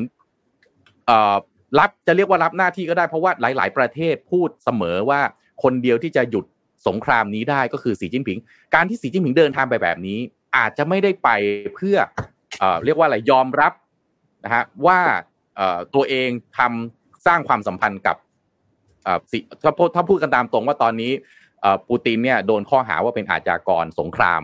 ประมาณหนึ่งนะฮะแต่ว่าไปเพื่อที่จะยุติสงครามเพราะฉะนั้นหมากนี้น่าสนใจนะครับตรงที่ว่านี่เป็นการเยือนรัสเซียเป็นการออกนอกประเทศครั้งแรกของสีจิ้นผิงในฐานะเอ่อนับตั้งแต่ตัวเองดำรงตำแหน่งประธานาธิบดีสมัยที่สามด้วยนะครับเพราะฉะนั้นรอยเตอร์สเนี่ยผมไม่เช็คข่าวนะเพราะรายงานเพิ่มเติมว่าปูตินกับสีจิ้นผิงเนี่ยทักทายกันเนี่ยดูว่าเป็นในฐานะเพื่อนรักนะแล้วก็รับประทานอาหารค่ำด้วยกันแล้วก็พูดคุยกันเดี๋ยวจะมีการพูดคุยกันอย่างเป็นทางการเนี่ยคือในวันนี้นะครับซึ่งก็ดูแล้วคำพูดที่ออกมาเนี่ยยังมีความอวยกันอยู่ทั้งสองฝั่งนะฮะอวยกันอยู่เพราะฉะนั้นดูแล้วน่าจะมีความสัมพันธ์ที่ดีเราต้องลุ้นกันนะว่าการที่สีจิ้นผิงไปแบบนี้แล้วสุดท้ายมันทำให้จีนเดินหมากอย่างไรแล้วตัวเองถ้าช่วยให้สงครามมันยุติหรือเบาบางลงได้แน่นอนว่าจีนจะได้รับการสนับสนุนและความนิยมจากนานาประเทศถูกไหมแต่ถ้าจีนไปแล้วแล้วสุดท้ายรัสเซียบุกมากขึ้นจีนจะดูไม่ดีมากขึ้นกว่านี้อีกอ่ะลองคิดตามนะฮะเพราะฉะนั้นเนี่ยเราต้องฝากความหวังไว้ท่านท่านผู้นำสีจิ้นผิงจริงๆเพราะว่าถ้าจากบทวิเคราะห์ของของทุกที่ที่บอกว่าสงครามเอ่อรัสเซียยูเครนจะจะจะสงบได้อย่างไรเนี่ยหนึ่งในข้อที่เขาวิเคราะห์และน่าจะใหญ่สุดก็คือต่างฝ่ายต่างหมด motivation ของตัวเองก่อนก็คือไม่ว่าปูตินหรือเซเลนสกี้ก็คิดว่าไม่เอาละเลิกดีกว่าถ้าเป็นแบบนั้นการเดินทางไปเยือนรัสเซียครั้งนี้ของสีจิ้นผิงจะช่วยให้เรื่องนี้เป็นไปได้หรือเปล่าต้องลุ้นครับเพราะว่าอย่างอื่นเนี่ยผมว่ายากเพราะว่ารัสเซียเองไม่ได้จำเป็นที่ต้องพึ่งพาต่างประเทศขนาดนั้นนะฮะต่างประเทศต่างหากต้องพึ่งพารัสเซียน้ำมันบอกจะไปทำทุกวิถีทางสุดท้ายคงไม่ดับลำบากอะไรขนาดนั้นใช่ไหมฮะนะติดตามกันต่อไปในประเด็นของสีจิ้นผิงผมพามาต่อเรื่องนี้ฮะเอ่อเอ่อนนท์คุณผู้ฟังทุกท่านคือสถานการณ์ตอนนี้ในแถวเรียกว่าเอเชียตะวันออกเนี่ยคือค่อนข้างจะน่าเป็นห่วงนะในกรณีของรัสเซียเองจีนด้วยนะครับแต่ว่าล่าสุดเนี่ยเกาหลีเหนือนะครับคุณผู้ฟังฮะจำลองการใช้อาวุธนิวเคลียร์ทางยุทธวิธีแหละครับโดยท่านผู้นำคิมจองอึนเนี่ยแหละนะครับร่วมชมการจำลองปฏิบัติการโจมตีตอบโต้ด้วยอาวุธนิวเคลียร์ต่อสหรัฐและเกาหลีใต้จำลองว่าจะตอบโต้สหรัฐเกาหลีใต้แล้วก็เรียกร้องให้ทุกภาคส่วนในประเทศเตรียมพร้อมตลอดเวลาสำหรับการใช้อาวุธนิวเคลียร์ฮะนี่คือสิ่งที่ท่านผู้นำเกาหลีเหนือที่มีอาวุธนิวเคลียร์ไม่รู้เท่าไหร่แต่ว่าบอกว่าเยอะแน่นอนเนี่ยออกมาพูดแบบนี้ถึงแม้ว่าการซ้อมครั้งนี้เนี่ยจะเป็นเพียงแค่ขีปนาวุธพิสัยใกล้นะครับแต่ว่าจุดที่น่าสังเกตมันคือมีการยิงขีปนาวุธออกจากไซโลที่อยู่ใต้ดินซึ่งนักวิเคราะห์เนี่ยชี้ตรงนี้ว่าจะมีส่วนช่วยเพิ่มความเร็วแล้วก็เสถียรภาพให้ขีปนาวุธพิสัยใกล้พิสัยใกล้เนี่ยสามารถที่จะไกลข้ามทวีปนะครับเพื่อให้เกาหลีเหนือทดสอบว่าวันหนึ่งถ้าจะต้องยิงข้ามทวีปในอนาคตจะเป็นไปได้หรือเปล่านะครับซึ่งการซ้อมรบนี้เมื่อวันเสาร์แล้วก็วันอาทิตย์ที่ผ่านมาจุดประสงค์เพื่อยกระดับนะฮะป้องปราบการป้องกันสงครามและเสริมศักยภาพในการโจมตีตอบโต้ด้วยอาวุธนิวเคลียร์นะครับแล้วก็ที่สำคัญกล่าวหาสหรัฐอเมริกาแล้วก็เกาหลีใต้ว่ากำลังพยายามอย่างชัดเจนที่จะยั่วยุให้เกิดสงครามซึ่งก็น่าคิดเหมือนกันว่าสรุปว่ามันเป็นทางสหรัฐกับเกาหลีใต้หรือเป็นเกาหลีเหนือกันแน่ที่ยั่วยุให้เกิดสงครามเรามองภาพนี้ไม่ออกจริงๆนะครับซึ่งในการซ้อมรบที่ว่าเนี่ยเกาหลีเหนือก็ยิงขีปนาวุธทิ้งตัวติดหัวรบนิวเคลียร์จำลองซึ่งแหวกอากาศขึ้นไประดับสูงแปดร้อยเมตรนะครับหรือประมาณ ศูนย์จุดห้าไมล์เนี่ยแล้วก็ไปตกยังเป้าหมายซึ่งห่างจากจุดที่ยิงประมาณแปดร้อยกิโลเมตรนะครับซึ่งถือเป็นการจำลองปฏิบัติการโจมตีด้วยอาวุธนิวเคลียร์ทางยุทธวิธีนะครับซึ่งนักวิเคราะห์ก็มองว่าจากภาพที่สื่อของเกาหลีเหนือเผยแพร่เนี่ยก็เข้าใจว่าถ้าเมื่อใช้มุมมองจากกลุ่มควันเครื่องยนต์ที่ถูกปล่อยออกจากด้านข้างขณะที่จรวดพุ่งออกจากฐานยิงเนี่ยทำให้สันนิษฐานว่ามีการใช้ไซโลด้วยซึ่งอย่างที่บอกไปว่า มันทดลองพิสัยใกล้แต่พอมีไซโลประกอบมันทำให้พิสัยใกล้สามารถทดสอบเพื่อยิงพิสัยไกลได้นะฮะมองว่าอนาคตถ้ามันต้องยิงพิสัยไกลจะมีความเป็นไปได้หรือเปล่านะครับซึ่งกลุ่มพันธมิตรสหรัฐก็แน่นอนครับก็เปิดฉากซ้อมรบร่วมประจำปีอย่างต่อเนื่องตั้งแต่ช่วงเดือนมีนาคมที่ผ่านมารวมถึงซ้อมรบทางทะเลแล้วก็อากาศเลยไม่รู้ว่าสรุปแล้วเนี่ยต่างฝ่ายต่างเคลมความชอบธรรมในการซ้อมรบแล้วก็บอกว่าอีกฝ่ายนึงยั่วยุอ๋อก็ไม่แน่ใจเหมือนกันอีกมันก็เลยทำให้ประเทศใกล้เคียงนะฮะญี่ปุ่นเกาหลีใต้ก็เลยอยู่เฉยไม่ได้ครับในเมื่อมันมีความอันตรายแบบนี้เกาญี่ปุ่นเกาหลีใต้ซึ่งก็ไม่ค่อยจะถูกกันเท่าไหร่ทั้งเรื่องการอาหารก็เลยมาฟื้นความสัมพันธ์ความร่วมมือทางการอาหารนะครับเพราะว่าพอมันตึงเครียดมากเนี่ยจีนสหรัฐไต้หวันมีเกาหลีเหนือเข้ามาอีกเฮ้ยญี่ปุ่นเกาหลีใต้อยู่เฉยไม่ได้แล้วนะครับเพราะว่าหลังเอ่อเพราะว่าตัวเองเนี่ยเคยมีกรณีพิพาททำให้ระงับความร่วมมือทางการอาหารกันไปตั้งแต่ปีสองพันหกสิบเอ็ดนะครับความร่วมมือนี้เนี่ยก็เลยเกิดขึ้นอีกครั้งวันที่สิบเจ็ดมีนาคมที่ผ่านมานี่เองในการประชุมสุดยอดผู้นำของญี่ปุ่นเกาหลีใต้ครั้งแรกในรอบสิบสองปีนะครับญี่ปุ่นเกาหลีใต้ตกลงกันแล้วครับดูสภาพการแถวบ้านตัวเองแล้วไม่ไหวแล้วขอยกระดับความร่วมมือด้านความมั่นคงร่วมกันดีกว่านะครับซึ่งญี่ปุ่นไม่ใช่เฉพาะกับเกาหลีใต้นะครับตัวเองพยายามไปเจรจายกระดับความร่วมมือกับหลายประเทศไม่ว่าจะเป็นสหราชอาณาจักรนะออสเตรเลียสหรัฐอเมริกาขณะที่ประเทศตัวเองเนี่ยก็เพิ่มงบประมาณด้านความมั่นคงปีนี้เนี่ยนะครับเทียบกับปีที่แล้วเนี่ยสูงขึ้น ยี่สิบหกจุดสามเปอร์เซ็นต์ นะครับ ส่วนเกาหลีใต้ครับตัวเองเนี่ยอันตรายที่สุดเพราะว่าพรมแดนตัวเองติดกับเกาหลีเหนือนะครับก็เพิ่มงบประมาณความมั่นคงเช่นกันนะครับโดยในแผนป้องกันประเทศระยะห้าปีของเกาหลีใต้เนี่ยมีใช้จ่ายงบประมาณสูงถึง สองแสนหกหมื่นแปดพันแปดร้อย ล้านเหรียญสหรัฐคิดเป็นการเพิ่มงบประมาณกลาโหมประมาณ หกจุดแปดเปอร์เซ็นต์ ต่อปีนะครับซึ่งญี่ปุ่นกับเกาหลีใต้เนี่ยกลับมาเจรจาความร่วมมือทางการทหารร่วมกันครั้งแรกในรอบหลายปีนี้หลังจากที่ระงับความร่วมมือกันไปเนี่ยจากกรณีที่เรือพิฆาตของกองทัพเกาหลีใต้ใช้ระบบเรดาร์ล็อกเป้าหมายเครื่องบินรบของญี่ปุ่นแล้วก็นำไปสู่แถลงการนะครับประนามแล้วก็ลดระดับความร่วมมือด้วยกันตามมาด้วยการที่ญี่ปุ่นเนี่ยควบคุมการส่งออกสินค้าสามชนิดซึ่งเป็นสิ่งที่จำเป็นในการผลิตเซมิคอนดักเตอร์แล้วก็จอแสดงผลไปยังเกาหลีใต้เป็นการตอบโต้ถ้าติดตามข่าวมิชชั่นเดลี่รีพอร์ตกันนะครับซึ่งนายกรัฐมนตรีคุณฟูมิโอะคิชิดะของญี่ปุ่นแล้วก็ประธานาธิบดียุนซอกยอลนะครับของเกาหลีใต้เนี่ยก็ตกลงที่จะเพิ่มความร่วมมือด้านความมั่นคงร่วมกันโดยจะเริ่ม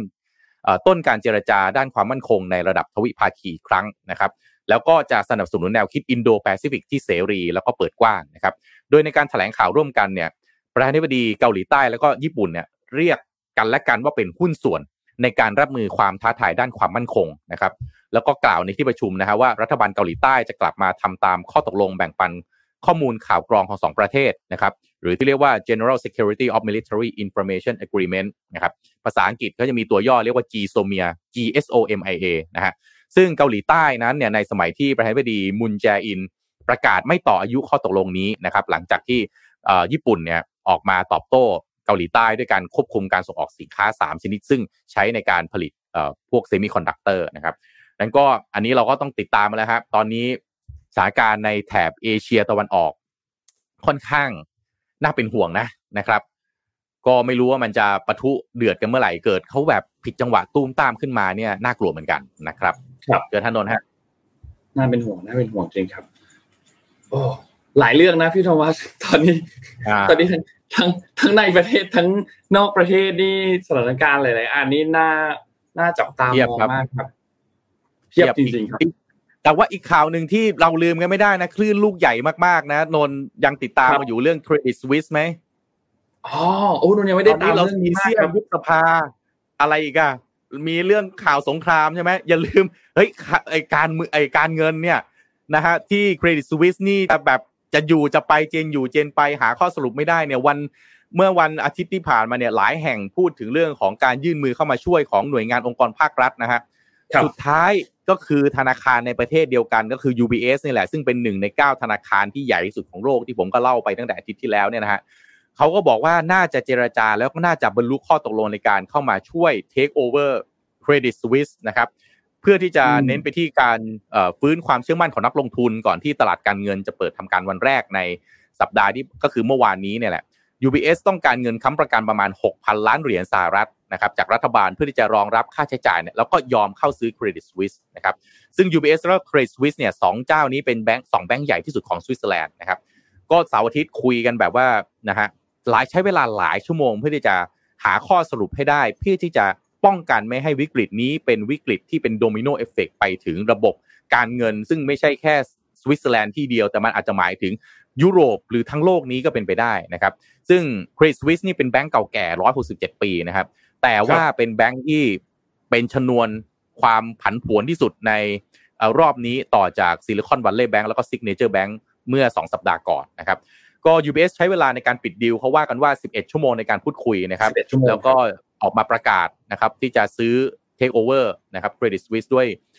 มูลค่า สามพัน ล้านฟรังก์สวิสหรือคิดเป็นเงินสหรัฐก็ สามพันสองร้อยสามสิบ ล้านเหรียญสหรัฐเงินไทยแสนกว่าล้านบาทนะครับแต่ว่าก็มีข่าวออกมาล่าสุดเมื่อวานนี้ไม่รู้นนติดตามหรือเปล่าเขาบอกว่า Credit Suisse เนี่ยจะปฏิเสธข้อเสนอนี้ครับเพราะว่าถูกเกินไปนะธนาคารตัวเองมีสินทรัพย์เยอะกว่านี้การที่จะมา Take Over ด้วยเงินแค่หนึ่งแสนกว่าล้านบาทเนี่ยถือว่ากระจอกเกินไปนี่ราคานี้รู้สึกว่าถูกกว่าซื้อซื้อสโมสรแมนเชสเตอร์ยูไนเต็ดนะฮะถูกกว่าซื้อเชลซีถ้าถ้าถ้าจำไม่ผิด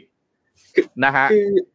คือเรื่องเรื่องราคาเนี่ยครับเหมือนว่าเหมือนว่าราคาตลาดเนี่ยที่ในช่วงวันศุกร์ที่แล้วที่ผ่านมาเนี่ยราคาจะอยู่ที่ประมาณ แปดพัน ล้านดอลลาร์แต่ว่าราคาที่เสนออย่างที่พี่โทมัสบอกนั่นนะครับประมาณ สามจุดสอง พันล้านนะครับอืมนะฮะก็ติดตามกันต่อไปก็ไม่รู้ว่าสรุปว่าเขาซื้อเอาถูกไปจะไม่เอาแต่ตอนนี้ตัวเองกำลังจะแย่หรือเปล่าก็ไม่รู้เหมือนกันว่าเขาคุยกันยังไงข่าวตอนนี้ก็ต้องติดตามรายวันกันเลยทีเดียวนะครับโอ้หลายเรื่องมากเลยนนท์จริงๆครับหลายเรื่องมากครับแล้วตามตามกันไม่ทันด้วยครับคือแบบมันมันมันเยอะมากอืมนนท์มีอีกไหมพี่มีข่าวนึงอีกมีเรื่องอีกนนท์ของนนท์หมดแล้วครับจริงๆจริงๆของนนท์หมดแล้วพี่มีให้อีกข่าวนึงครับปิดท้ายของวันนี้คุณผู้ฟังเดี๋ยวเราไปที่ Morning Morning Talk ของเรากันอีกทีนะฮะสีส้มสีส้มนนท์สีส้มมันยังไม่จบมาทุกวีคฮะมาทุกวีคจริงๆแล้วมีเปลี่ยนแปลงทุกวีครอบนี้ฮะผมเอามาท่านหนึ่งที่ออกมาให้สัมภาษณ์ผู้ว่ารฟม.แต่มารอบนี้น่าสนใจในสิ่งที่ท่านผู้ว่ารฟม.ออกมาพูดมากๆคุณภัคพลศิริกันธมาศผมเอาข่าวเรื่องรฟม.แล้วก็ข่าวเรื่องของท่านผู้ว่าเนี่ยมาพูดบ่อยครั้งเพราะฉะนั้นด้วยความเคารพนะฮะ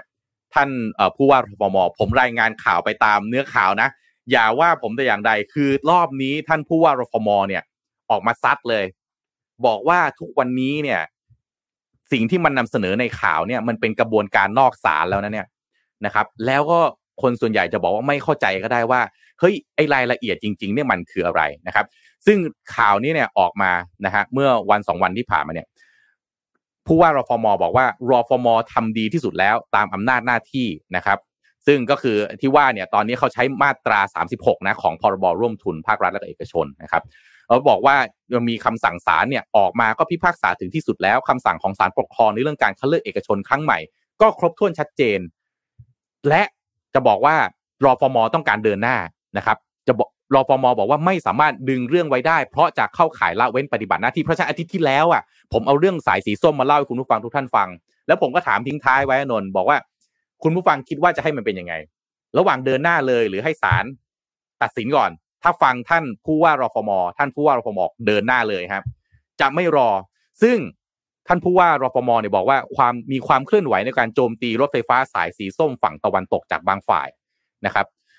ท่านขอให้ทุกคนเนี่ยเคารพนะกติกาของสังคมเคารพคำสั่งศาลอย่าใช้เวทีภายนอกมากดดันทั้งกดดันศาลหรือกดดันกระบวนการที่ต้องดำเนินการต่อกฎหมายซึ่งไม่มีข้อห้ามใดๆที่บอกว่าถ้ามีการฟ้องร้องกันแล้วคดีจะต้องหยุดเอ่อถ้ามีการฟ้องคดีจะต้องหยุดดำเนินการไม่มีการเดินหน้าต่อในเรื่องของการประมูลแล้วก็เดินหน้าก่อสร้างหรือเอ่อเรียกว่าดำเนินหน้าเอ่อดำเนินงานนะฮะเอ่อวิ่งรถสายสีส้มนี่แหละเพราะฉะนั้นถ้ามีการฟ้องร้องแล้วต้องหยุดนะต่อไปการประมูลโครงการรัฐในอนาคตถ้ามีฟ้องร้องกันก็ต้องหยุด